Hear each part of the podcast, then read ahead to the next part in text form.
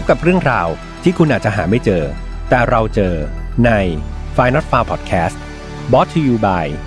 My Skincare จากสีจันทร์ Skin Moisture Burst Series ตุ้นน้ำลึกล็อกผิวฉ่ำนานเจ็ดสิบสองชั่วโมง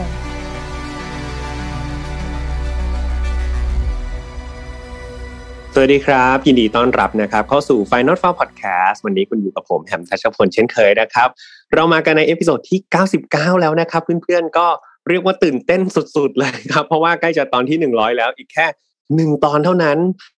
แล้วก็ใครนะครับที่ติดตาม Find Not Far กันมาเป็นประจำก็จะเห็นว่าในเอพิโซดที่เก้าสิบเจ็ดแล้วก็เก้าสิบแปดเนี่ยเรามีแขกรับเชิญพิเศษนะครับเพื่อนๆเนี่ยเรียกร้องกันมาเยอะเลยนั่นก็คือสองหนุ่มหล่อนะครับอย่างคุณต้อมกับคุณฟุ๊กจากชวนดูดะนั่นเองและเพื่อเป็นความพิเศษอย่างต่อเนื่องนะครับในตอนที่เก้าสิบเก้านี้ผมก็มีแขกรับเชิญคนพิเศษเหมือนกันที่เพื่อนๆในกลุ่มเนี่ยก็บอกว่าเอ้ยอยากให้พี่แฮมเนี่ยมาคอลแลบนะครับกับน้องเขามากๆเนี่ยก็เลยติดต่อไปแล้วก็นัดหมายนะครับจนกระทั่งวันนี้เราได้ตัวมาเล่าคดีให้เพื่อนๆฟังขอยินดีต้อนรับนะครับน้องเมย์จาก The Crime Ready นะครับคดีดังต่างแดนสวัสดีครับน้องเมย์สวัสดีค่ะสวัสดีค่ะทุกคนแหมก็เป็นเสียงที่หลายๆคนน่าจะคุ้นชินนะครับสำหรับน้องเมย์ก็จะมีแนวในการเล่าที่เขาเรียกว่าอะไรอ่ะดูจริงจังนะครับแล้วก็มี information ที่แน่นมากๆเลยเป็นไงบ้างครับน้องเมย์ตอนนี้กี่โมงแล้วครับตอนนี้ที่นี่ตีสามจะครึ่งแล้วค่ะพี่แอมตีสามจะครึ่งคือต้องบอกเพื่อนๆก่อนว่าน้องเมย์ตีสามครึ่งส่วนของพี่แฮมเนี่ยเก้าโมงครึ่งนะครับเก้าโมงเช้าดังนั้นทุกคนจะอยู่ในสภาพที่ของพี่แฮมก็คือเพิ่งตื่นของน้องเมย์ก็คือเตรียมนอนก็คือจะสลับกันนิดนึงจะงงกันนิดนึงเพราะน้องน้องเมย์อยู่ที่สเปนใช่ไหมจ๊ะตอนนี้ใช่ค่ะที่ไทยก็จะเร็วกว่าหกชั่วโมงตอนนี้โอเคไม่เป็นไรเนาะไทม์โซนก็เป็นสิ่งที่เราต้อง manage กันเพราะวันนี้เราเราก็อยากได้น้องเมย์มาช่วยเล่าคดีให้เราฟังแหละน้องเมย์เคยเคยฟังไฟนอตฟาวไหมฟังเป็นแฟนจริงเหรอว่าเป็นแฟนประจำคือพี่ก็เข้าไปตอนแรกอะไม่ไม่เคยตอนเริ่มทำช่องอะค่ะไม่เคยฟังเอ่อช่องของไทยมาก่อนเลยแล้วก็เพิ่งมาเริ่มฟังตอนหลังจากทำช่องแล้วแล้วก็ช่องไฟนอตฟาวเนี่ยค่ะเป็นช่องแรกๆเลยที่ที่เมย์ได้ฟังแล้วก็รู้สึกแบบเออพยายามฝึกฝนให้แบบเออพี่เขาพูดดีจังเลยอะไรอย่างเงี้ยเหมือนเป็นแบบเหมือนเป็นช่องครูเลยก็ว่าได้ขอบคุณมากครับขอบคุณมากเป็นเกียรติมากๆจริงๆถ้าเกิดใครยังไม่เคยฟัง The Crime Ready นะครับน้องเมย์เป็นอีกหนึ่งช่องที่ที่พี่ชอบมากๆในเชิงของอ่า information ที่นำมานะครับแล้วก็การเรียบเรียงคือต้องแอบแอบเมาส์น้องเมย์นี้ขอแอบเมาส์เลยแล้วกันคือน้องเมย์เนี่ยเป็นอ่าเป็นสาวไทยที่ไปอยู่ที่ต่างประเทศนะเป็นเวลานานนะครับเพื่อนๆดังนั้นการที่เราเห็นน้องเมย์พูดภาษาไทยได้เหมือนจะฉะฉานเนี่ยน้องเมย์ใช้ความพยายามมากกว่าพวกเราเยอะเลยเพราะว่าในแต่ละวันน่ะน้องเมย์เขาจะเอ่อไม่ได้ใช้ภาษาไทยเหมือนกับพวกเรานะครับดังนั้นน้องเมย์ก็ต้องมีความพยายามอย่างมากรวมถึงรูปภาพต่างๆวิดีโอต่างๆที่ตัดต่อมาเนี่ยพี่ว่าค่อนข้างแบบดีทำได้ดีมากๆเป็นหนึ่งในช่องที่ทำเกี่ยวกับ information ได้ดีมากๆดังนั้นใครยังไม่เคยติดตาม The Crime Ready อย่าลืมนะครับฟัง Find Not Far ตอนนี้เสร็จตามไปฟังน้องเมย์ต่อได้เลยเนาะโอเคและเพื่อวันนี้นะครับเป็นการเอ่อเรียกว่าไหนๆเชิญน้องเมย์แล้วเนี่ยก็อยากให้น้องเมย์มาเล่าคดีให้ฟังกันดีกว่านะครับแต่ว่าก่อนน้องเมย์จะไปเล่าเนี่ยพี่แอมขอเป็นคนพูดคำเตือนเองละกันเพราะว่าเป็นเจ้าของรายการเนาะก็ต้องบอกว่า Find Not Far นะครับแล้วก็ The Crime Ready คดีดังต่างแดนเนี่ยไม่สนับสนุนความรุนแรงทุกประเภทครับทุกเรื่องที่นำมาเล่าเนี่ยพวกเราอยากให้ทุกคนนะครับฟังไว้เป็นแนวทางเนาะแล้วก็มาถอดบทเรียนเนาะจากอดีตที่มันไม่ค่อยดีมาป้องกันนะครับไม่ให้เกิดกับเราแล้วก็คนที่เรารักส่วนคดีของน้องเมย์วันนี้ต้องบอกเลยว่าโหดมากๆดังนั้นน้องๆที่อายุต่ำกว่าสิบแปดปีหรือต่ำกว่าเอ่ออายุต่ำกว่ายี่สิบปีพี่ว่าก็ควรที่จะมีผู้ปกครองมาฟังด้วยกันนะครับเพราะว่าเป็นคดีที่มีเนื้อหาเซนซิทีฟมากๆแล้วก็มีเนื้อหาเกี่ยวกับเด็กด้วยดังนั้นใครที่มีความเอ่อรู้สึกอ่อนไหวต่อคดีเกี่ยวกับเด็กอันนี้ก็ต้องระมัดระวังในการฟังนะครับหรือว่าถ้าไม่ไหวจริงๆก็สามารถที่จะสคริปต์ไปก่อนแล้วพอเราแข็งแรงเนาะจิตใจเราแข็งแรงค่อยกลับมาฟังได้ถ้าพร้อมกันแล้วนะครับเดี๋ยวเชิญน้องเมย์ไปเล่าคดีที่เตรียมมาวันนี้กันเลยดีกว่าเชิญเลยจ้ะน้องเมย์ค่ะก็คดีนี้นะคะมันมีจุดเริ่มต้นมาจากในช่วงเช้าตรู่ของวันที่ยี่สิบสี่สิงหาคมค่ะปีสองพันสิบหกตอนเวลาประมาณ ตีสี่สามสิบ อ่ะนะคะตำรวจของเมืองอาบูเคอร์คีของรัฐนิวเม็กซิโกสหรัฐอเมริกา ได้รีบไปตรวจสอบที่อพาร์ตเมนต์แห่งหนึ่งของเมืองนั้นที่มีชื่อว่า Arroyo Villa Apartment Complex หลังจากได้รับแจ้งจากคนที่อาศัยอยู่ในตึกเดียวกันว่าเธอได้ยินเสียงดังโวกเวกโวยวายมาจากห้องข้างๆเหมือนกับมีคนกำลังทะเลาะตบตีกันนะคะแต่เมื่อตำรวจมาถึงที่สถานที่จากสิ่งที่พวกเขาคิดเอาไว้ว่ามันคงเป็นแค่คนทะเลาะกันธรรมดาพวกเขากลับต้องมาเจอเหตุการณ์ฆาตกรรมที่กำลังจะตามหลอกหลอนพวกเขาไปตลอดชีวิตเพราะในห้องห้องนั้นตำรวจได้มาพบกับร่างที่ถูกชำแหละของเด็กผู้หญิงคนหนึ่งอยู่ในอ่างอาบน้ำที่มีการห่อไว้ด้วยผ้าปูที่นอนที่กำลังมีไฟลุกไหม้ค่ะอืมก็เรียกว่าเปิดมาน่ากลัวแล้วก็โหดร้ายมากๆนะครับอย่างที่พี่แอมเตือนไปตอนแรกๆเลยดังนั้นเตือนอีกครั้งหนึ่งครับสำหรับเพื่อนๆที่รู้สึกว่ารับคดีโหดๆตอนนี้ไม่ไหวหรือว่าลักษณะของเหยื่อที่เป็นเด็กนะครับยังไงคดีนี้เซนซิทีฟจริงๆผมกับน้องเมย์เป็นห่วงนะครับผู้ฟังทุกคนแต่ถ้าใครพร้อมแล้วเดี๋ยวเชิญน้องเมย์ต่อเลยดีกว่าในเรื่องของขนาดเมย์เองก็ยังสะเทือนใจเลยค่ะคนเล่าเพราะฉะนั้นใช่ใช่พักก่อนเนาะจ้ะลุยเลยจ้ะน้องเมย์ครับก็ทุกคนก็คงอยากรู้กันแล้วใช่ไหมคะว่ามันเกิดอะไรขึ้นกับเด็กหญิงคนนี้ใครกันที่มันมีจิตใจโหดร้ายขนาดที่สามารถทำร้ายเด็กไร้เดียงสาคนหนึ่งได้ขนาดนี้นะคะเราไปติดตามรับชมกันได้เลยค่ะเด็กผู้หญิงผู้เคราะห์ร้ายคนนี้ก็คือน้องวิกตอเรียมาร์ตินส์นั่นเองซึ่งวิกตอเรียเนี่ยเกิดเมื่อวันที่ยี่สิบสามสิงหาคมปีสองพันหกค่ะและมีอายุได้สิบขวบพอดิบพอดีขณะเสียชีวิตซึ่งเป็นอะไรที่ยิ่งทำให้เรื่องนี้น่าน่าเศร้าเข้าไปอีกค่ะเพราะในวันนั้นเนี่ยเป็นวันเกิดครบรอบสิบขวบของเธอนั่นเองวิกตอเรียเกิดและโตที่เมืองอัลบูเคอร์คีรัฐนิวเม็กซิโกที่เกิดเหตุนี่แหละค่ะและเธออาศัยอยู่กับมิเชลมาร์ตินส์ผู้เป็นแม่และแมทธิวน้องชายต่างพ่ออีกคนที่ตอนนั้นมีอยู่ได้เพียงแค่ประมาณแปดขวบเท่านั้นแต่โชคดีค่ะที่ในคืนวันเกิดเหตุแมทธิวไปอยู่กับพ่อน้องก็เลยรอดปลอดภัยดีหลังจากเลิกลากับพ่อของวิกตอเรียได้ไม่นานมิเชลก็ได้มาคบหาดูใจกับพ่อของแมทธิวซึ่งตอนนั้นเนี่ยวิกตอเรียน่าจะมีอายุได้เพียงแค่ประมาณสองขวบเท่านั้น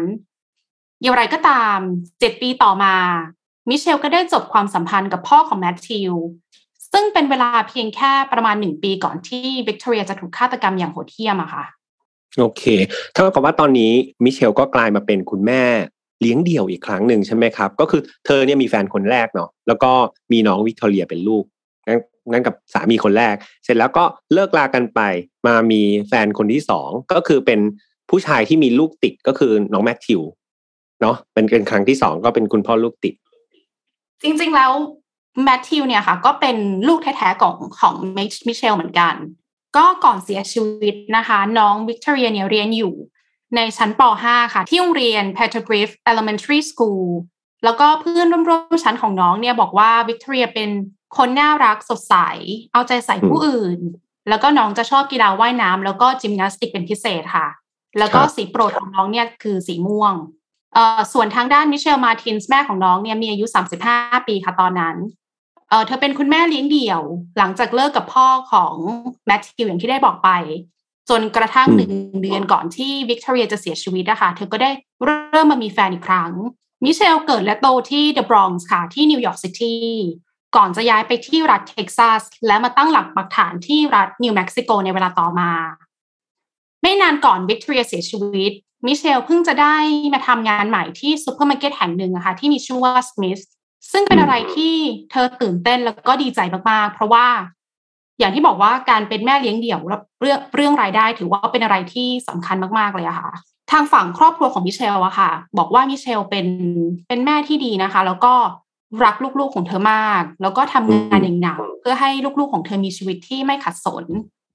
แล้วครอบครัวของเธอยังบอกด้วยว่ามิเชลเนี่ยเป็นคนไม่ดื่มเหล้าไม่เคยใช้สารเสพติดซึ่งก็สอดคล้องกันกับผลการตรวจสารเสพติดที่ทำงานของเธอสามเดือนก่อนหน้านั้นนะคะซึ่งไม่ปรากฏสารเสพติดในร่างกายของเธอเนื่องจากงานที่นี่มีกฎให้พนักงานตรวจเช็คสภาพอ่าตรวจเช็คสารเสพติดก่อนเริ่มงานเพราะเป็นงานที่เกี่ยวกับอาหารและยาค่ะครับค่ะแล้วก็ต่อมาในเดือนมีนาคมปีสองพันสิบหกหรือประมาณห้าเดือนก่อนเกิดเหตุมิเชลได้โทรแจ้งศูนย์พิทักษ์เด็กเยาวชนและครอบครัวว่าเดวิดเฮอร์นันเดสแฟนของเธอในตอนนั้นพยายามจะจูบวิกตอเรียลูกสาวของเธอค่ะเอ่อมิเชลกับเดวิดเนี่ยได้พบรักกันตอนที่ทำงานที่ร้านขายผลิตภัณฑ์สำหรับเด็กที่มีชื่อว่า Bye Bye Baby แต่ว่าเดวิดเนี่ยค่ะมีประวัติเคยถูกกล่าวหาในการล่วงละเมิดเด็กมาก่อนถ้าเราย้อนกลับไปเมื่อประมาณสิบห้าปีก่อนหน้านั้นตอนที่เดวิดมีได้สิบหกปีเขาเคยล่วงละเมิดสมาชิกในครอบครัวของเขาเองที่มีอายุน้อยกว่าเขาถึงสองคนด้วยกันค่ะและในปีต่อมาเดวิดยังได้ลักพาตัวหนูน้อยวัยสี่ขวบไปจากอพาร์ตเมนต์ทางตอนเหนือของเมืองอาเบอร์โคคีเนี่ยค่ะแล้วขับรถหนีไปอีกด้วยแต่ในเคสนี้เนี่ยโชคดีที่แม่ของเด็กอะค่ะขับรถไล่ตามแล้วพุ่งชนให้รถของเขาหยุดแล้วเขาก็เลยรีบผลักหนูน้อยคนนั้นนะคะลงจากรถแล้วก็รีบขับรถหนีไปเลยซึ่งทำให้สุดท้ายหนูน้อยคนนั้นก็ปลอดภัยดีค่ะแล้วก็ได้กลับไปอยู่ในครอบครัวซึ่งเป็นอะไรที่ไม่น่าชัดว่าตอนที่คบกันเนี่ยมิเชลรู้ประวัติของเดวิดมากน้อยแค่ไหนอย่างไรก็ตามผู้ชายคนนี้ค่ะไม่เคยถูกจับดำเนินคดีในพฤติกรรมเหล่านี้เป็นเรื่องเป็นราวเลยค่ะเพราะตำรวจไม่ได้มีการสืบคดีต่อเขาว่ากันว่าที่รัฐนิวเม็กซิโกค่ะค่อนข้างที่จะละเลยแล้วก็ไม่ให้ความสำคัญกับการคุ้มครองเด็กเท่าที่ควรอืมฟังมาถึงตรงนี้มันก็น่าแปลกใจเนาะน้องเมย์เนาะเพราะว่าอย่างคดีสุดท้ายเนี่ยที่ฟังกันที่มีการลักพาตัวเด็กจนคุณแม่ต้องขับรถตามไปแบบช่วยน้องเองเนี่ยพี่พี่รู้สึกว่ามันค่อนข้างอุกชะกันเนาะเป็นคดีที่มันดูมีความรุนแรงมากๆแต่สุดท้ายคือถ้าตัวเดวิดเองยังไม่โดนตำรวจลงจับไปจัดการหรือทำอะไรสักอย่างเนี่ยมันเท่ากับปล่อยบุคคลที่มีความอันตรายมากๆอ่ะอยู่ในสังคมต่อไปแล้วเราก็ไม่รู้ว่าต่อไปใครจะเป็นเหยื่อด้วยเนาะน้องเมย์แล้วอย่างนี้มิเชลเขาทำยังไงต่อครับก็เหมือนตอนตอนนี้เนี่ยเอ่อตอนนั้นเนี่ยมิเชลก็ไม่ได้นิ่งเฉยนะคะเพราะว่าในเคสของน้องวิกตอเรียลูกของเธอเนี่ยมิเชลไม่ได้โทรแจ้งศูนย์พิทักษ์เด็กเพียงแค่ครั้งเดียวนะคะแต่เธอโทรแจ้งทั้งหมดถึงห้าครั้งด้วยกันแต่ไม่มีข้อมูลนะคะว่าแต่ละครั้งเนี่ยเธอแจ้งว่าอะไรบ้างบางแหล่งข่าวก็บอกว่ามิเชลแค่พยายามจูบน้องแต่บางแหล่งข่าวก็บอกว่ามีการล่วงละเมิดทางเพศด้วยอย่างไรก็ตามค่ะหลังได้รับแจ้งไม่มีใครเข้าไปตรวจสอบหรือช่วยเหลือหนูน้อยวิกตอเรียแต่อย่างใดทำให้สุดท้ายเนี่ยมิเชลก็ได้ไล่ผู้ชายคนนั้นออกจากเอ่อออกไปจากอพาร์ตเมนต์ของเธอค่ะครับค่ะซึ่งหลังจากวิกตอเรียเสียชีวิตในเวลาต่อมาค่ะเมื่อมีการมาเอ่อตรวจสอบลึกลงไปแล้วพบว่าเคยมีการได้รับแจ้งว่าวิกตอเรียถูกล่วงละเมิดมาก่อนและด้วยความที่กลัวว่าเรื่องจะแดงอะค่ะเพราะตอนนั้นอย่างที่บอกว่าไม่มีหน่วยงานไหนเข้าไปตรวจสอบเลยพอส่งตำรวจที่นั่นนะคะก็ได้ออกมาเอ่อออกมาแถลงข่าวอะค่ะแต่แต่ก็คือโกหกแล้วก็แถแบบข้างๆคูๆว่าพวกเขาได้ทำการตรวจสอบทันทีเมื่อได้รับแจ้งจากศูนย์พิทักษ์เด็กแต่ว่าที่ไม่ได้ติดตามเคสนี้ต่อเนี่ยเพราะว่ามันเป็นเพียงแค่การจูบเท่าเอ่อเป็นเพียงแค่การพยายามจูบเท่านั้นซึ่งไม่ได้ผิดกฎหมายซึ่งเป็นอะไรที่แม้ว่าน่าอึ้งมากเพราะว่าตอนนั้นวิกตอเรียมีอายุเพียงแค่เก้าขวบเท่านั้นนะคะทำให้มันกลายมาเป็นข้อคอรหาใหญ่โตเลยค่ะกรมตำรวจก็เลยตัดสินใจไล่โฆษกคนนั้นออกค่ะอืมเพราะว่าเด็กเก้าขวบนี่เพิ่งป สาม เองแล้วเนาะป สาม ป สี่เองอ่ะอืมก็ถือว่าเด็กมากๆเลยนะครับอืมใช่คือแปลกมากคือเขาใช้แบบข้ออ้างว่าแค่พยายามจูบ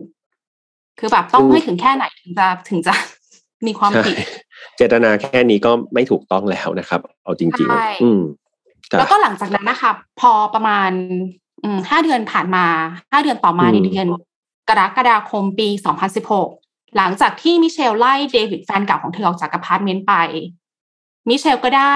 มีแฟนใหม่อีกครั้งค่ะที่ได้รู้จักกันผ่านทางเว็บไซต์หาคู่ที่มีชื่อว่า Plenty of Fish และดูเหมือนมิเชลจะไม่ได้เรียนรู้อะไรจากบทเรียนก่อนหน้านี้เลยค่ะเพราะแฟนใหม่ของเธอคนนี้ค่ะเฟเบียนกอนซาเลสเป็นอาชญากรดีๆนี่เองค่ะที่มีประวัติถูกจับในคดีล่วงละเมิดและทำร้ายผู้หญิงนอกจากนั้นเขายังใช้สารเสพติดเป็นประจำและเป็นสมาชิกของแก๊งที่มีชื่อว่า ที ซี เค ด้วยและเอ่ออีกด้วยและที่มากไปกว่านั้นนะคะในครั้งนี้เนี่ยเฟเบียนได้บอกให้มิเชลเก็บความสัมพันธ์ของพวกเขาไว้เป็นความลับไม่ให้บอกพ่อกับแม่ของเธออีกด้วยซึ่งเป็นสัญญาณที่ไม่ค่อยจะดีเลยค่ะแต่มิเชลเองก็เลือกที่จะละเลยสัญญาณเตือนตรงนี้แล้วก็คบกับเฟเบียนต่อไปและหลังจากเฟเบียนแชทคุยกับมิเชลได้ไม่นานเขาก็ได้ย้ายเข้ามาอยู่ในอพาร์ตเมนต์ของเธอทันที และอย่าลืมนะคะว่ามินอกจากมิเชลแล้วเนี่ยที่นี่ยังมีลูกๆทั้งสองคนของเธออาศัยอยู่ด้วยซึ่งถ้าเป็นเมย์เมย์ก็คงไม่ยอมให้คนแบบนี้เข้าใกล้ลูกอะค่ะและเมย์เชื่อว่าคุณแม่หลายๆคนก็คงคิดเหมือนกันแต่มิเชลกลับไม่คิดถึงผลกระทบที่กำลังจะตามมาสักนิดเลยค่ะอืมส่วนตัวนะพี่พี่ว่าหนึ่งแหละคือตัวของเว็บไซต์หาคู่คือคือพี่ก็ไม่รู้จักเว็บไซต์ที่น้องเมย์ว่ามาเนาะแต่ว่าพี่เชื่อว่ามันคงไม่ได้มีการลงระดับประวัติอาชญากรรมลงไปอย่างครบถ้วนหรอกเนาะเพราะว่าถ้าเราจะไปหาคู่เราคงไม่ลงประวัติอาชญากรรมของตัวเองอยู่แล้วถูกไหมครับในในเว็บหาคู่ใช่ใช่แต่ว่าคืออ่ะไม่เป็นไรสมมติเราไปเจอคนที่เจอจากในเว็บหาคู่เราอาจจะรู้จักเขาแค่ผิวเผินเป็นรูปภาพเป็นประวัติเป็นอายุซึ่งก็ไม่รู้ว่าจริงหรือเปล่าไม่รู้มีใครไปวาลิเดตข้อมูลเหล่านั้นป่ะเนาะแต่ว่ามันมีจุดหนึ่งก็คือพวกพฤติกรรมมากกว่าหลังจากที่เรารู้จักเขาแบบเรื่องของการเก็บความสัมพันธ์ไว้เป็นความลับห้ามบอกคุณพ่อคุณแม่อย่างเงี้ยพี่พี่รู้สึกว่ามันดูไม่ชอบมาพากลมากๆอืมซึ่งตัวมิเชลเองมันก็ดูแบบเหมือนเธอก็ดูรีบร้อนเนาะในความสัมพันธ์เหมือนคบกันยังไม่ถึงเดือนเลยยังไม่รู้เลยว่าแบบแฟนใหม่เฟเบียนเนี่ยเป็นใครมาจากไหนก็เอาเข้ามาอยู่ในบ้านอย่างที่น้องเมย์ว่าเข้ามาอยู่กับเด็กสองคนซึ่งมันมันดูค่อนข้างที่จะเสี่ยงมากๆซึ่งพี่ก็ไม่รู้เหมือนกันว่าตัวมิเชลเองเขาอาจจะโหยหาความรักหรือเปล่าอยากให้ใครสักคนมาดูแลเธอหรือเปล่าเพราะบางทีเป็นคุณแม่เลี้ยงเดี่ยวอาจจะรู้สึกเหนื่อยล้าอยากจะมีใครสักคนแต่การเลือกใครสักคนเข้ามานั้นโดยไม่ระมัดระวังเนี่ยบางทีมันอาจจะกลายเป็นภัยมากกว่าเนาะแล้วก็ไม่ได้เป็นภัยแค่ตัวเองมันเป็นภัยกับคนที่อยู่ที่บ้านของเราด้วยอืมใช่ไม่ใช่ว่าเดี๋ยวถ้าเราฟังกันไปเรื่อยๆอะค่ะตอนช่วงท้ายๆน่าจะพอเข้าใจมากขึ้นว่าทำไมมิเชลถึงแบบปล่อยให้คนแปลกหน้าเข้ามาอยู่ในบ้านได้แบบอย่างง่ายดายหลังจากย้ายเข้ามานอกจากจะเข้ามาอยู่แบบฟรีๆแล้วนะคะเฟเบียเนี่ยก็ไม่ได้ทำอะไรที่เป็นประโยชน์เลยค่ะนอกจากเสพสารเสพติดไปวันๆและยังชวนเพื่อนๆของเขาเข้ามาเสพเอ่อเสพยาด้วยกันที่ห้องของมิเชลเวลาเธอไปทำงานด้วยแต่ความเลวร้ายมันก็ไม่ได้มีแต่เพียงเท่านี้นะคะเพราะเฟเบียเนี่ยมีลูกพี่ลูกน้องผู้หญิงคนหนึ่งที่มีชื่อว่าเจสสิก้าแคลลี่ซึ่งตอนที่เฟเบียนย้ายเข้ามาอยู่ในอพาร์ตเมนต์ของมิเชลเนี่ยตอนนั้นเจสสิก้ากำลังจำคุกอยู่ในข้อหาที่เกี่ยวกับสารเสพติดค่ะและพวกเขาได้มีการติดต่อการผ่านทางโทรศัพท์และเมื่อเจสสิก้าได้รับการปล่อยตัวในวันที่สิบห้าสิงหาคมปีสองพันสิบหกเฟเบียนก็ได้ไปรับตัวเจสสิก้าจากเรือนจำก่อนที่จะชวนให้เจสสิก้าย้ายเข้ามาอยู่ด้วยกันในอพาร์ตเมนต์ของมิเชลในวันที่สิบแปดสิงหาคมหรือประมาณสามวันหลังจากออกมาจากเรือนจำค่ะก็คือพามาเลยไม่ได้ขอมิเชลเลยใช่ไหมครับไม่ค่ะรับตัวมาอยู่เลยใช่และมากไปกว่านั้นนะคะนอกจากอยู่ๆก็จะพามิเชลพาลูกพี่ลูกน้องเข้ามาอยู่กับมิเชลแล้วเนี่ยเฟเบียนยังได้ให้เจสสิก้าค่ะจ่ายค่าจ่ายค่าเช่าบ้านให้เขาเป็นจำนวนห้าสิบดอลลาร์ด้วยทั้งๆที่ตัวเองก็ไม่ได้เป็นเจ้าของบ้านและตัวเองก็อยู่แบบฟรีๆโดยที่มิเชลอะค่ะไม่รู้เรื่องอะไรเลยโอ้โหสุดจริงๆเฟเบียนอืมใช่แล้วก็ที่เล่ามานี้อาจจะดูเหมือนว่ามันเวลามันได้ผ่านมาสักระยะหนึ่งแล้วนะคะแต่เพื่อให้ทุกคนอ่าไม่งงจริงๆแล้วเฟเบียนเนี่ยเพิ่งจะย้ายเข้ามาอยู่กับมิเชลได้เพียงแค่หนึ่งเดือนเท่านั้นนะคะตอนที่เขาชวนให้เจสสิก้าย้ายเข้ามาอยู่ด้วยกันเนี่ยอืมแค่เดือนเดียวทั้งอยู่ฟรีพาเพื่อนมาเล่นยาเสพติดที่บ้านพาลูกพี่ลูกน้องที่เพิ่งออกจากคุกย้ายเข้ามาอยู่ในบ้านแล้วเก็บค่าเช่าลูกพี่ลูกน้องทั้งหมดนี้ที่เล่ามาหนึ่งเดือนใช่ตัวเองคือย้ายเข้ามาอยู่แค่เดือนเดียวโอ้โอเคต่อเลยจ้ะก็คือเยอะแล้วใช่ไหมคะแต่ที่แย่ไปกว่านั้นเนี่ยตัวเจสสิก้าเองก็มีประวัติอาชญากรรมไม่ต่างอะไรไปจากเฟเบียนเลยค่ะและหนึ่งในนั้นก็คือการล่วงละเมิดทางเพศนั่นเองซึ่งอันนี้เหตุการณ์นี้ค่ะเป็นตอนที่เธอได้เข้าไปอยู่ในคุกแล้วนะคะ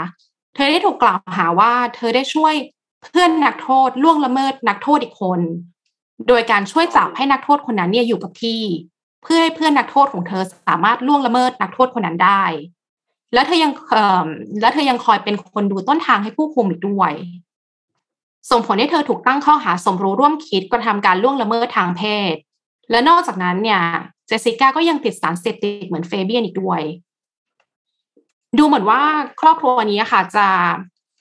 มีปัญหาแล้วก็พัวพันกับเรื่องสารเสพติดทั้งครอบครัวเลยค่ะไม่ว่าจะเป็นพี่ชายน้องชายของเฟเบียนแล้วก็ฝั่ง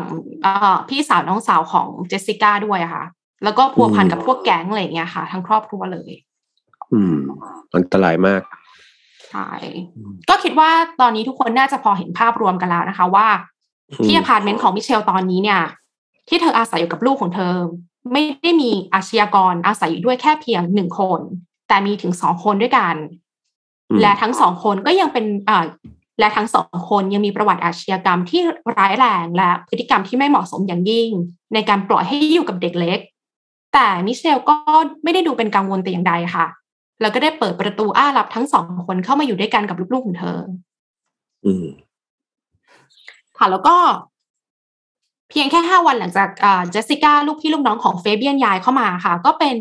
วันเกิดครบรอบสิบขวบของหนูน้อยวิกตอเรียพอดีแต่ว่านี่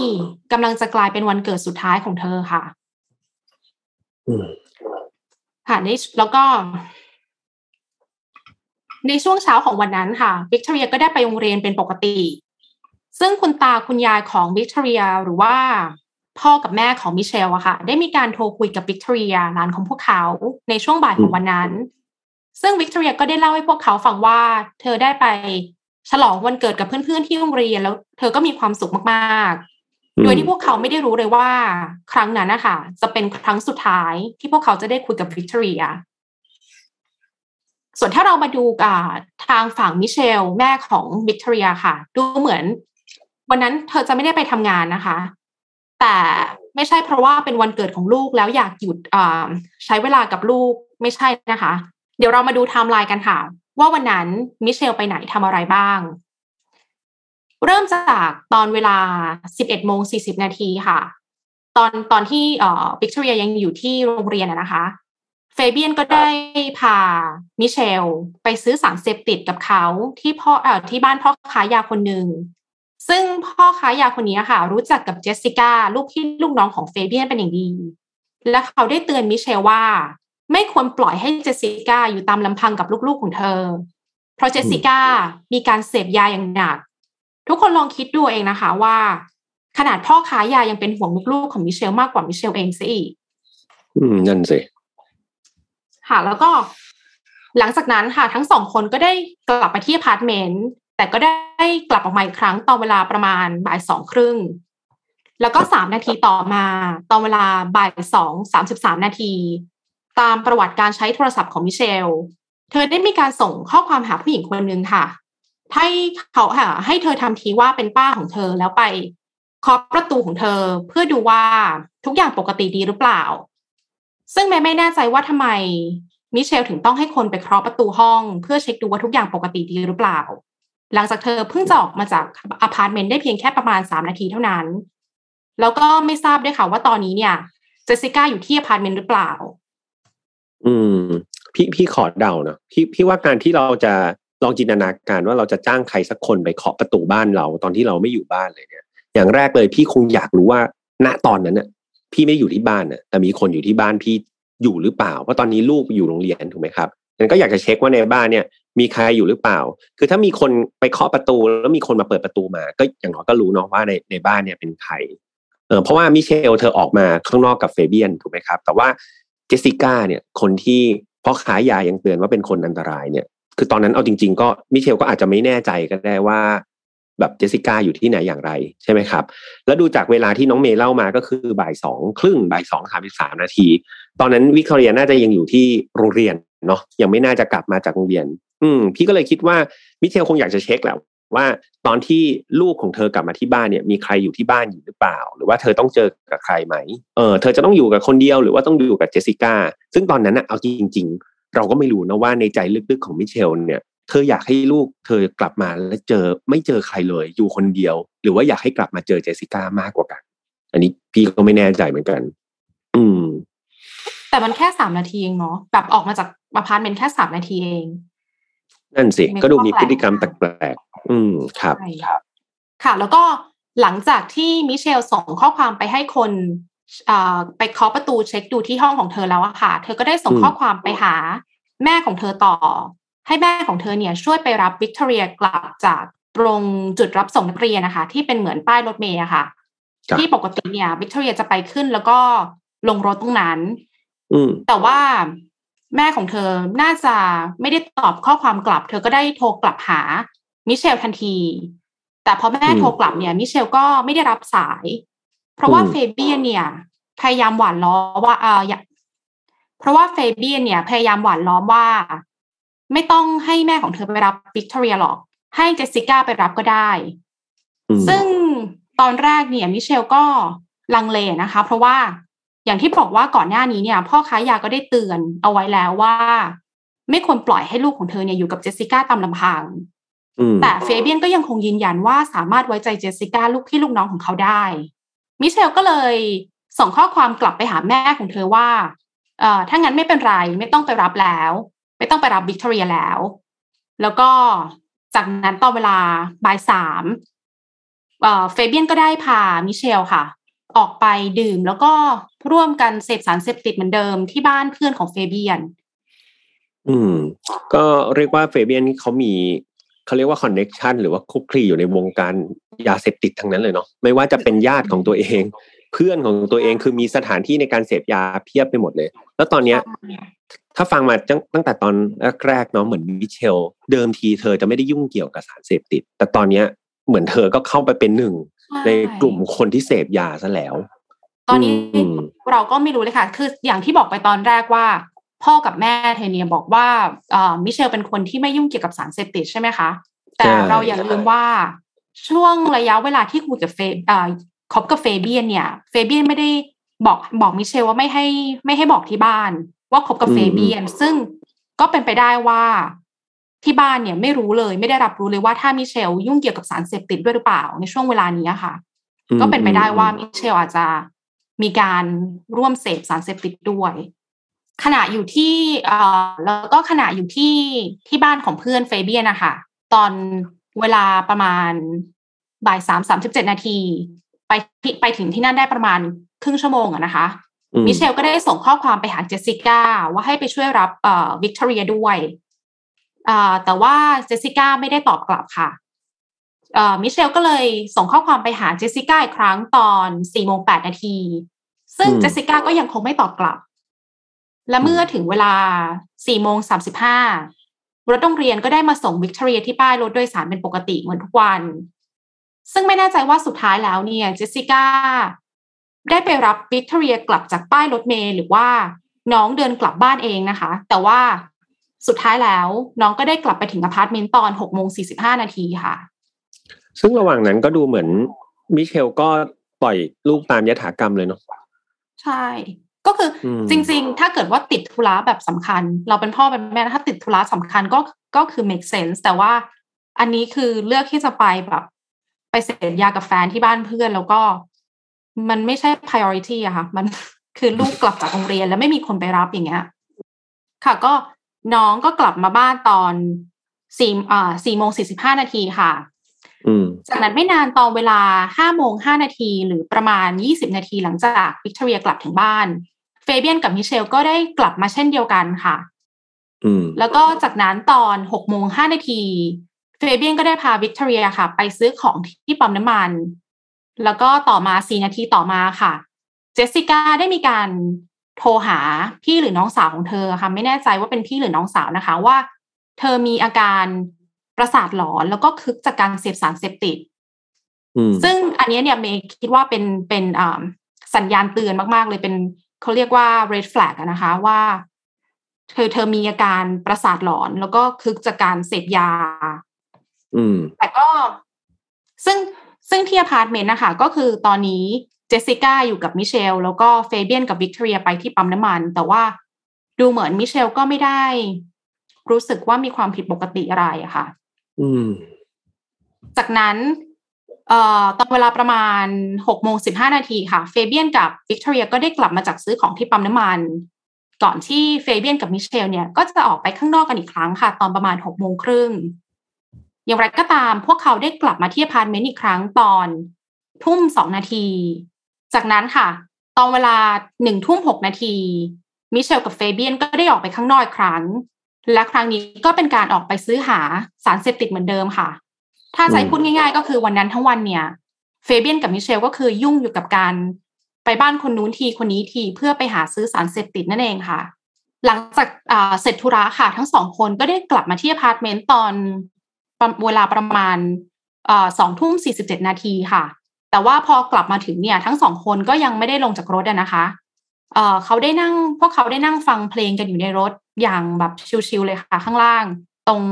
ลานจอดรถนะคะและในช่วงเวลาเดียวกันนี้เองเจสสิก้าก็ได้อุ้มร่างไร้วิญญาณของน้องวิกตอเรียค่ะที่ห่อด้วยผ้าห่มเดินลงมาจากบันไดจากเอ่อจากบันไดอพาร์ตเมนต์แต่ทันใดนั้นเองพอเจสสิก้ากำลังเดินลงจากบันไดอะค่ะ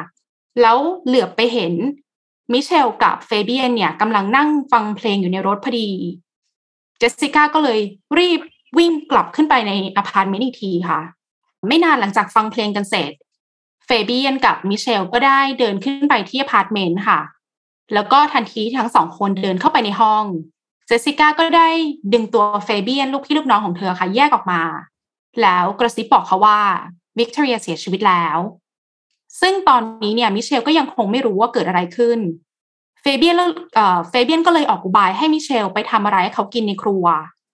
เพื่อหลีกเลี่ยงให้มิเชลเอ่อไม่เข้าไปในห้องของวิกตอเรียค่ะเพราะว่าตอนนี้เนี่ยร่างไร้วิญญาณของวิกตอเรียอยู่ในห้องนั้น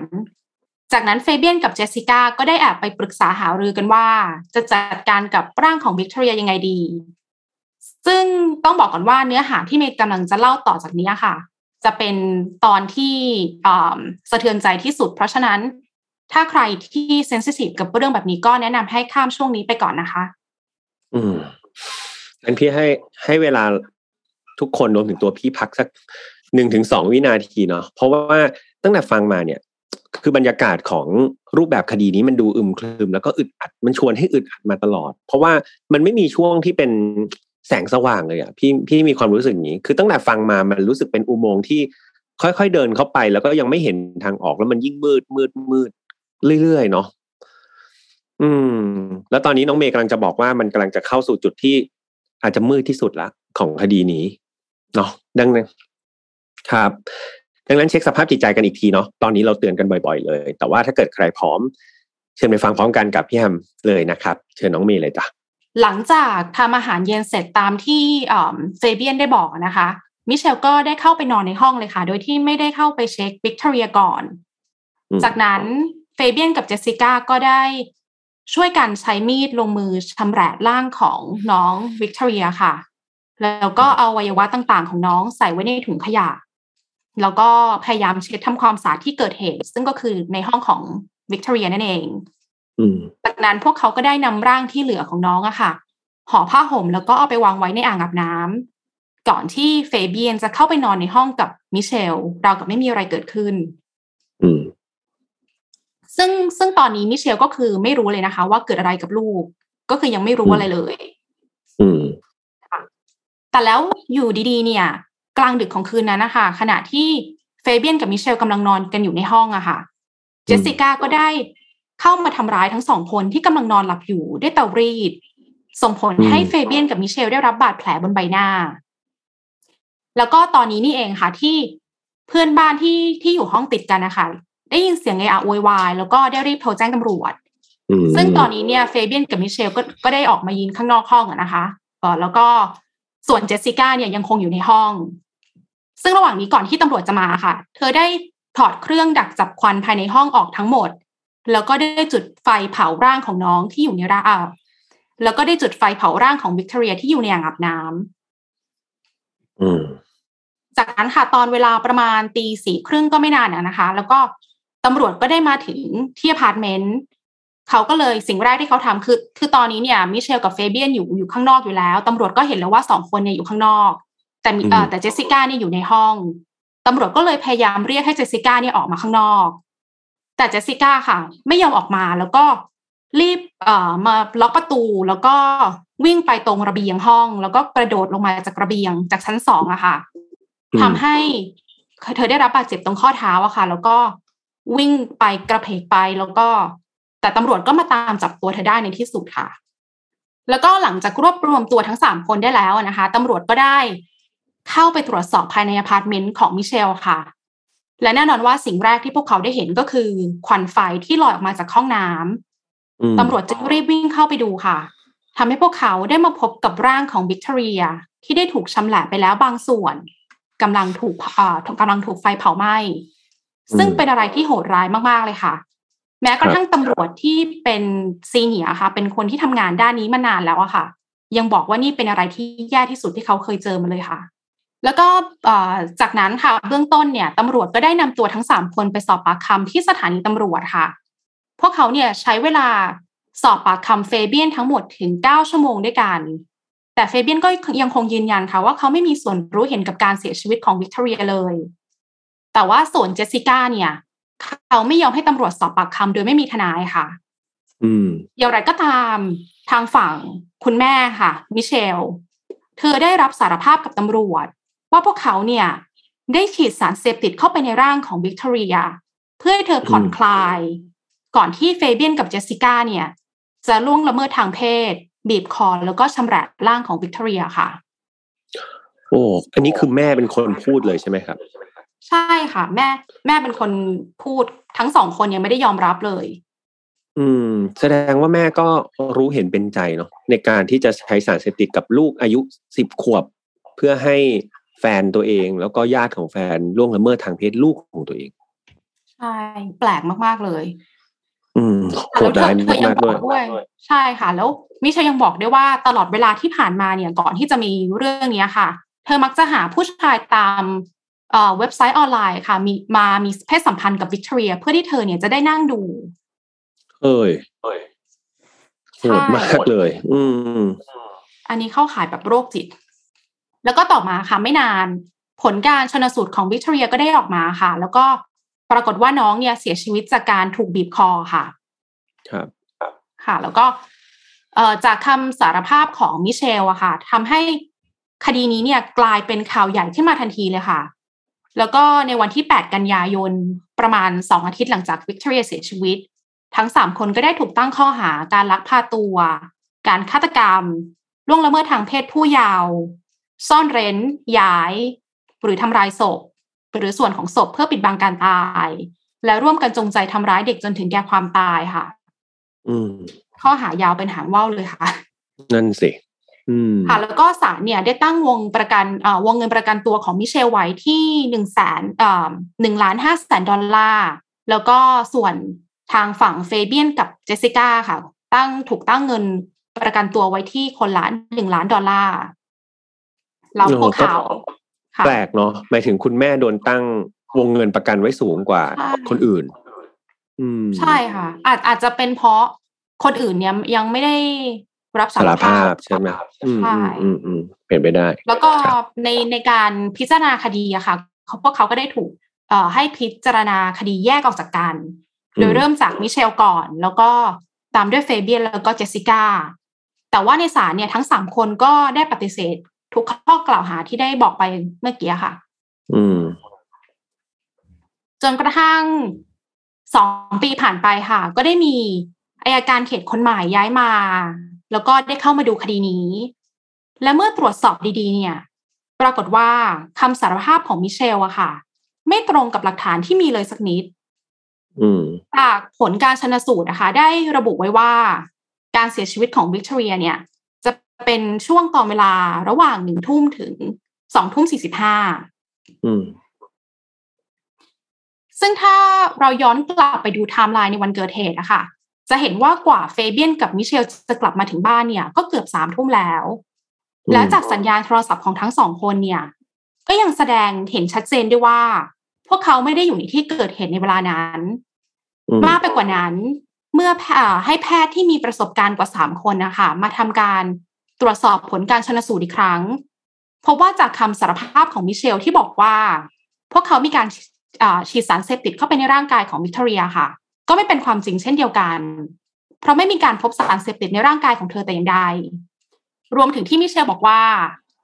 รวมถึงที่มิเชลบอกว่าเฟเบียนกับเจสสิก้าล่วงละเมิดทางเพศวิกตอเรียเนี่ยก็ไม่เป็นความจริงเช่นเดียวกันมิเชลบอกว่าเฟเบียนกับเจสสิก้าล่วงละเมิดทางเพศวิกตอเรียค่ะก็ไม่เป็นความจริงเช่นเดียวกันแต่ว่าอย่างไรก็ตามค่ะมีการพบว่าน้องเนี่ยได้รับการติดเชื้อ เอส ที ดี ค่ะซึ่งเป็นโรคติดต่อทางเพศสัมพันธ์ชนิดหนึ่ง ที่คาดว่าน่าจะเป็นผลมาจากการถูกล่วงละเมิดทางเพศโดยเดวิดแฟนเก่าของมิเชลอะค่ะถ้ายังจำเดวิดกันได้ก่อนหน้านี้ที่มิเชลได้มีการแจ้งหน่วยงานที่เกี่ยวข้องเพื่อขอความเพื่อขอรับความช่วยเหลือไปแต่ว่าก็ถูกเพิกเฉยแล้วก็อีกอย่างที่เธอบอกว่าเธอหาผู้ชายตามเว็บไซต์หาคู่ต่างๆมาหลับนอนกับวิกตอเรียค่ะก็ไม่ได้มีหลักฐานที่สามารถพิสูจน์ได้ว่าเป็นเรื่องจริงอะค่ะซึ่งก็แปลกมากใช่ฟังฟังมาถึงตรงนี้ดูดูงงงงมากงงในที่นี้คืองงในตัวของมิเชลมากเพราะว่าดูรูปคดีมันพลิกไปเลยเนาะจากสิ่งที่มิเชลสารภาพออกมามันดูแบบมันดูเลวร้ายมากอะแต่ว่ากลายเป็นว่าสิ่ง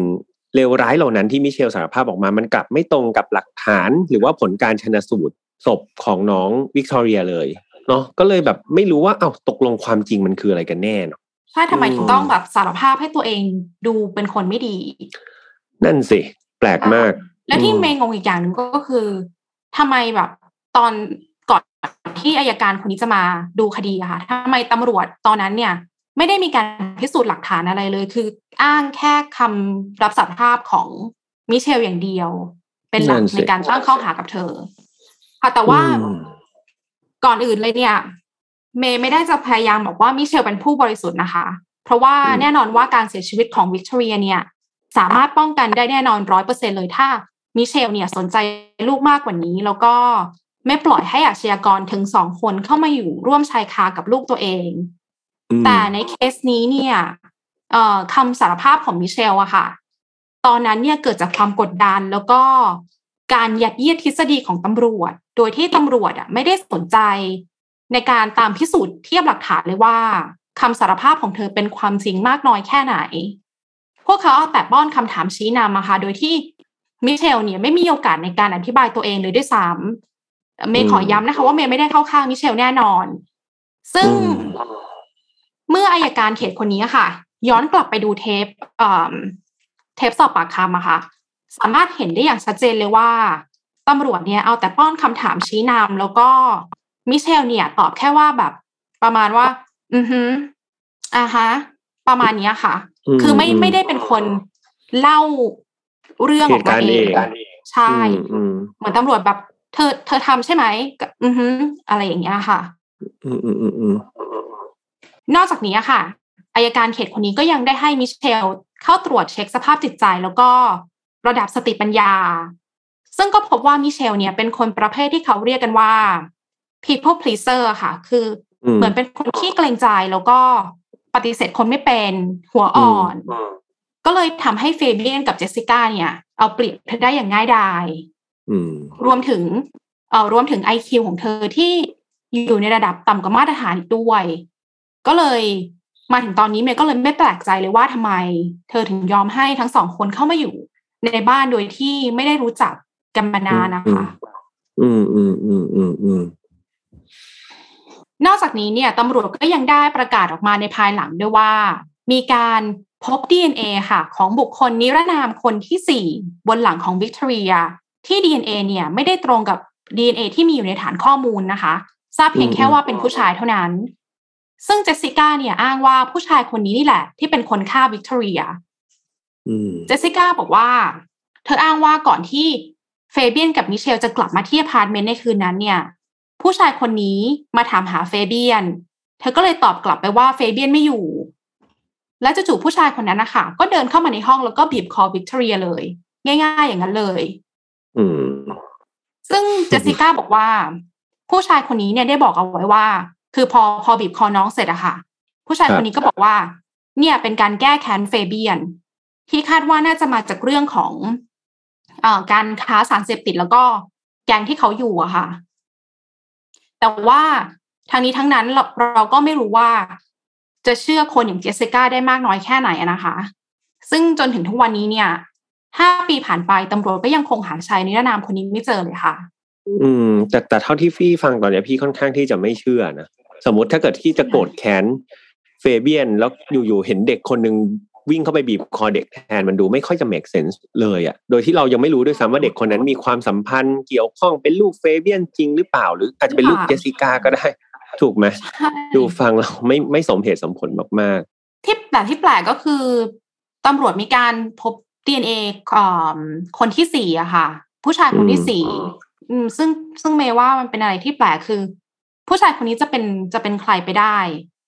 เนาะเพราะมันดูไม่ได้ดูเป็นตัวละครที่เราเล่ามาตั้งแต่แรกเลยเนาะใช่ค่ะแล้วก็หลังจากข้อมูลเหล่านี้ถูกเปิดเผยออกมาค่ะว่ามิเชลถูกยัดเยียดข้อหาเพราะว่าหลักฐานบ่งชี้ว่าเธอกับเฟเบียนเนี่ยไม่ได้อยู่ในที่เกิดเหตุแน่นอนศาลก็เลยได้พิจารณายกเลิกข้อหาฆาตกรรมกับเธอไปแล้วก็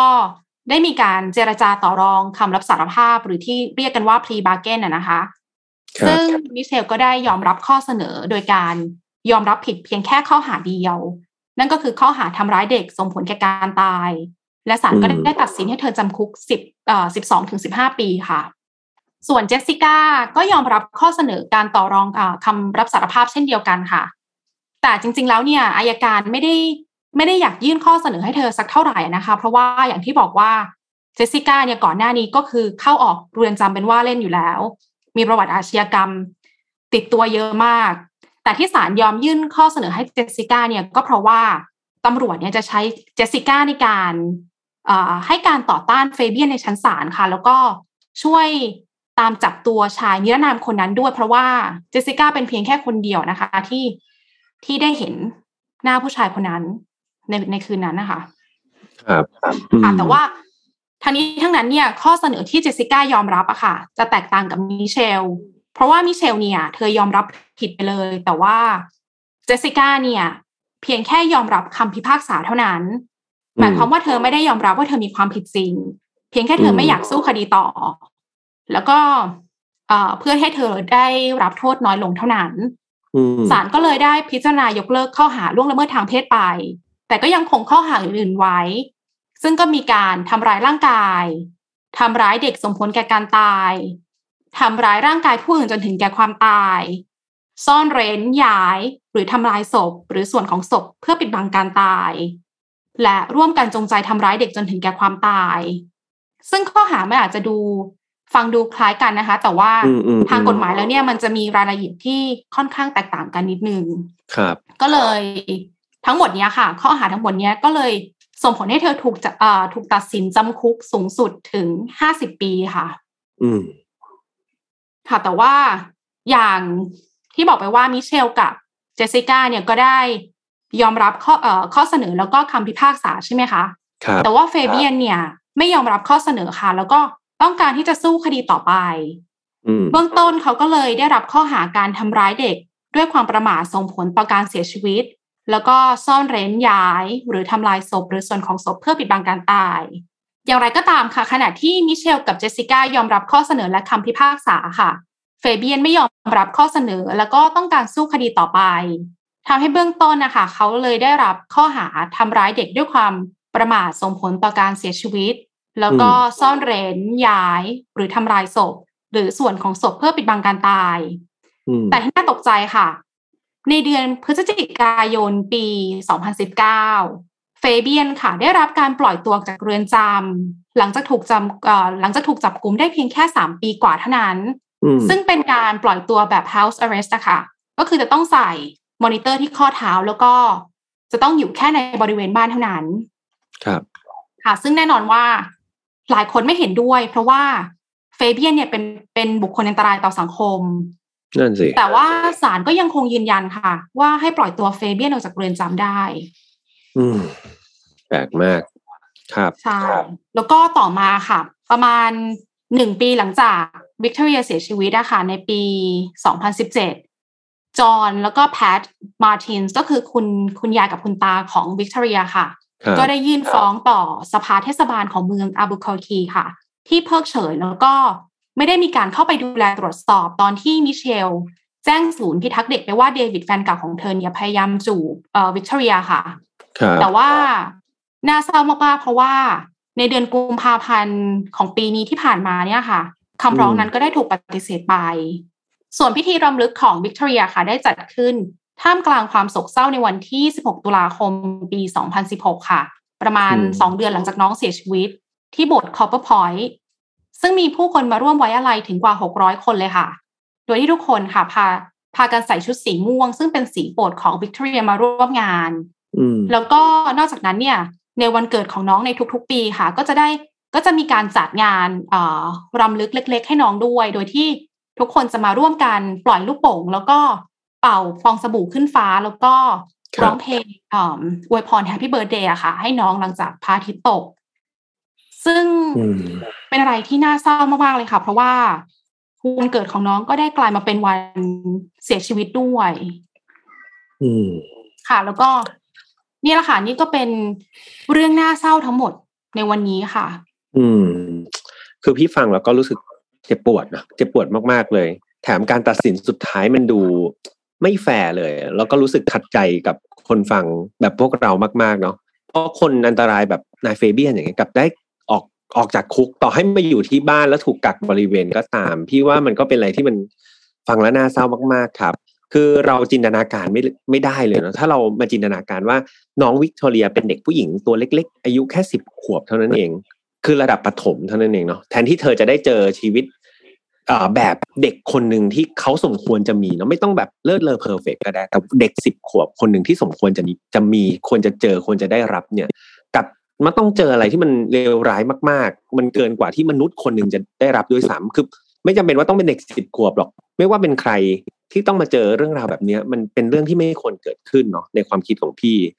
จากคดีนี้มันมีหลายปัจจัยมากครับที่เราน่าจะศึกษาก็คือเรื่องของกฎหมายเนาะที่มันค่อนข้างจะอ่อนด้อยอย่างที่น้องเมย์เล่ามาตอนแรกเนี่ยมันก็ดูค่อนข้างที่จะไม่สามารถที่จะทำอะไรได้เลยรวมถึงคนที่บังคับใช้กฎหมายอย่างตำรวจเองเนี่ยก็ดูหละหลวมมากๆรวมไปถึงการเจอบุคคลที่ไม่ดีที่แบบเข้ามาในชีวิตเนาะแต่หนึ่งคนแหละที่จะไม่พูดถึงก็ไม่ได้แล้วก็เรียกว่าเป็นคนที่มีความส่วนตัวพี่พี่รู้สึกว่าเขามีความผิดพลาดมากที่สุดเลยก็คือคุณมิเชลก็คือคุณแม่นี่แหละพี่พี่มีความรู้สึกว่าเธอมีความไม่มั่นคงในอารมณ์เนี่ยมากๆมีการปล่อยปละละเลยตัวเองกับลูกลูกของตัวเองเนี่ยเป็นอย่างมากคืออย่างที่เมย์บอกเนี่ยถูกเลยนะมิเชลนี่มีโอกาสในการปกป้องลูกตัวเองแล้วก็ปกป้องตัวเองเนี่ยหลายต่อหลายครั้งแต่แต่เธอเลือกที่จะไม่ใช้มันอ่ะเธอเลือกที่จะละเลยมันไปคือจนถึงตอนนี้พี่ฟังมาถึงตอนนี้พี่ไม่รู้ด้วยซ้ำว่ามิเชลเนี่ยเธอรักลูกจริงๆของเธอหรือเปล่าเธอรักวิกตอเรียจริงๆหรือเปล่าอย่างตอนเดวิดที่เป็นแฟนเก่าใช่ไหมครับดูเหมือนจะปกป้องลูกเนาะมีการโทรเข้าไปหาสถานสงเคราะห์อะไรต้องหลายครั้งแต่พอมาเป็นช็อตของเฟเบียนกับดูแบบละเลยอย่างน่าประหลาดใจอ่ะดูแบบเป็นคนย้อนแย้งมากๆแต่ด้วยความที่เราอาจจะยังไม่รู้อะไรลึกๆเนาะเบื้องลึกเบื้องหลังภายในจิตใจของเขาเนี่ยมันก็ยากเหมือนกันนะครับที่เราจะตัดสินว่ามิเชลเนี่ยเธอเป็นแม่ที่ดีแล้วไปเจอคนที่แย่หรือสุดท้ายเนี่ยเธออาจจะเป็นแม่ที่แย่ที่รักแต่ตัวเองก็เป็นได้เนาะเรื่องนี้ก็ต้องแล้วแต่เพื่อนๆคิดเห็นละกันแล้วก็เพื่อนๆคิดเห็นยังไง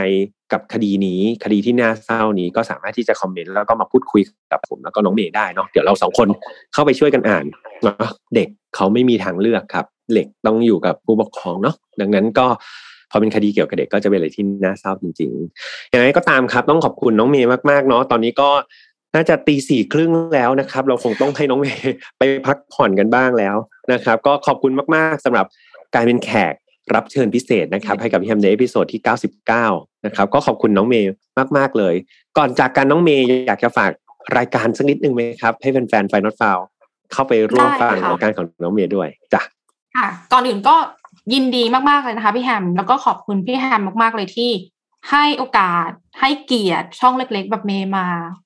ร่วมเล่าคดีกันในวันนี้ก็อาจจะมีตื่นเต้นแล้วก็พูดผิดพูดถูกไปบ้างก็ต้องขอโทษแฟนๆพี่แฮมไว้ด้วยนะคะส่วนถ้าใครที่อยากเปิดใจฟังรายการเล่าคดีอีกรายการหนึ่งก็ไปที่ช่องของเมย์ได้นะคะ The Crime Ready คดีดังต่างแดนก็จะมีสไตล์การเล่าที่อาจจะแตกต่างไปจากช่องพี่แฮมอาจจะไม่ได้เป็นการพูดคุยแบบเป็นกันเองสบายๆก็คืออาจจะซีเรียสขึ้นมานิดหนึ่งแต่ก็ไปติดตามชมกันได้ก็อย่างที่เราเห็นเนาะน้องเมย์มีความตั้งใจนะครับแล้วก็ทำจากแพชชั่นจริงๆเนาะอย่างอย่างที่ทราบกันว่าเออน้องเมย์เนี่ยไม่ค่อยคุ้นชินกับภาษาไทยแต่ว่าน้องเมย์ยังสามารถที่จะ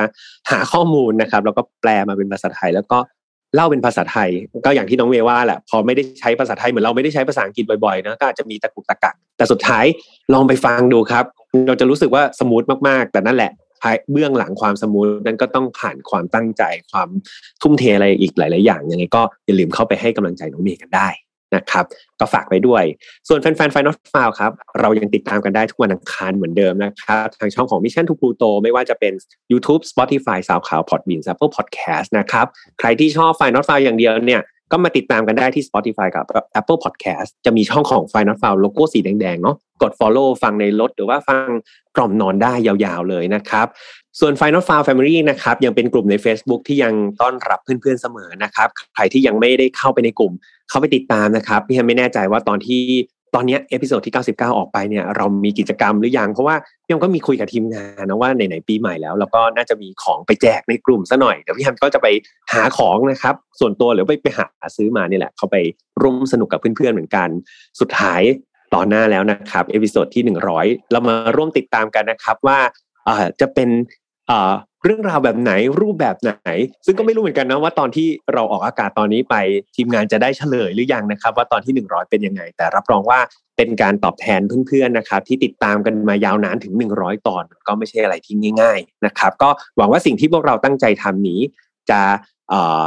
ทำให้เพื่อนๆมีความสุขได้นะครับยังไงก็ฝากติดตามกันไว้ด้วยสำหรับวันนี้นะครับเพื่อนๆฝากดูแลสุขภาพกันด้วยนะครับตอนนี้อากาศก็เริ่มที่จะเปลี่ยนแรงบ่อยแล้วก็คงต้องขอบคุณน้องเมย์อีกหนึ่งครั้งนะครับเราต้องปล่อยน้องเมย์ก็รีบไปนอนแล้วนะครับก่อนที่จะไม่ได้นอนนะน้องเมย์ไว้มีโอกาสหน้ายังไงเดี๋ยวจะเชิญมาร่วมรายการกันอีกนะครับน้องเมย์ครับโอเคงั้นฝากเพื่อนๆทุกคนนะครับดูแลสุขภาพแล้วเจอกันใหม่วันอังคารหน้าสำหรับวันนี้ผมกับน้องเมย์ขอลาไปก่อนนะครับสวัสดีครับสวัสดีค่ะพบกับเรื่องราวที่คุณอาจจะหาไม่เจอแต่เราเจอใน Find Not Far Podcast Presented by สีจัน Skin Moisture Burst Series ตุ่นน้ำลึกล็อกผิวชำนาน เจ็ดสิบสอง ชั่วโมง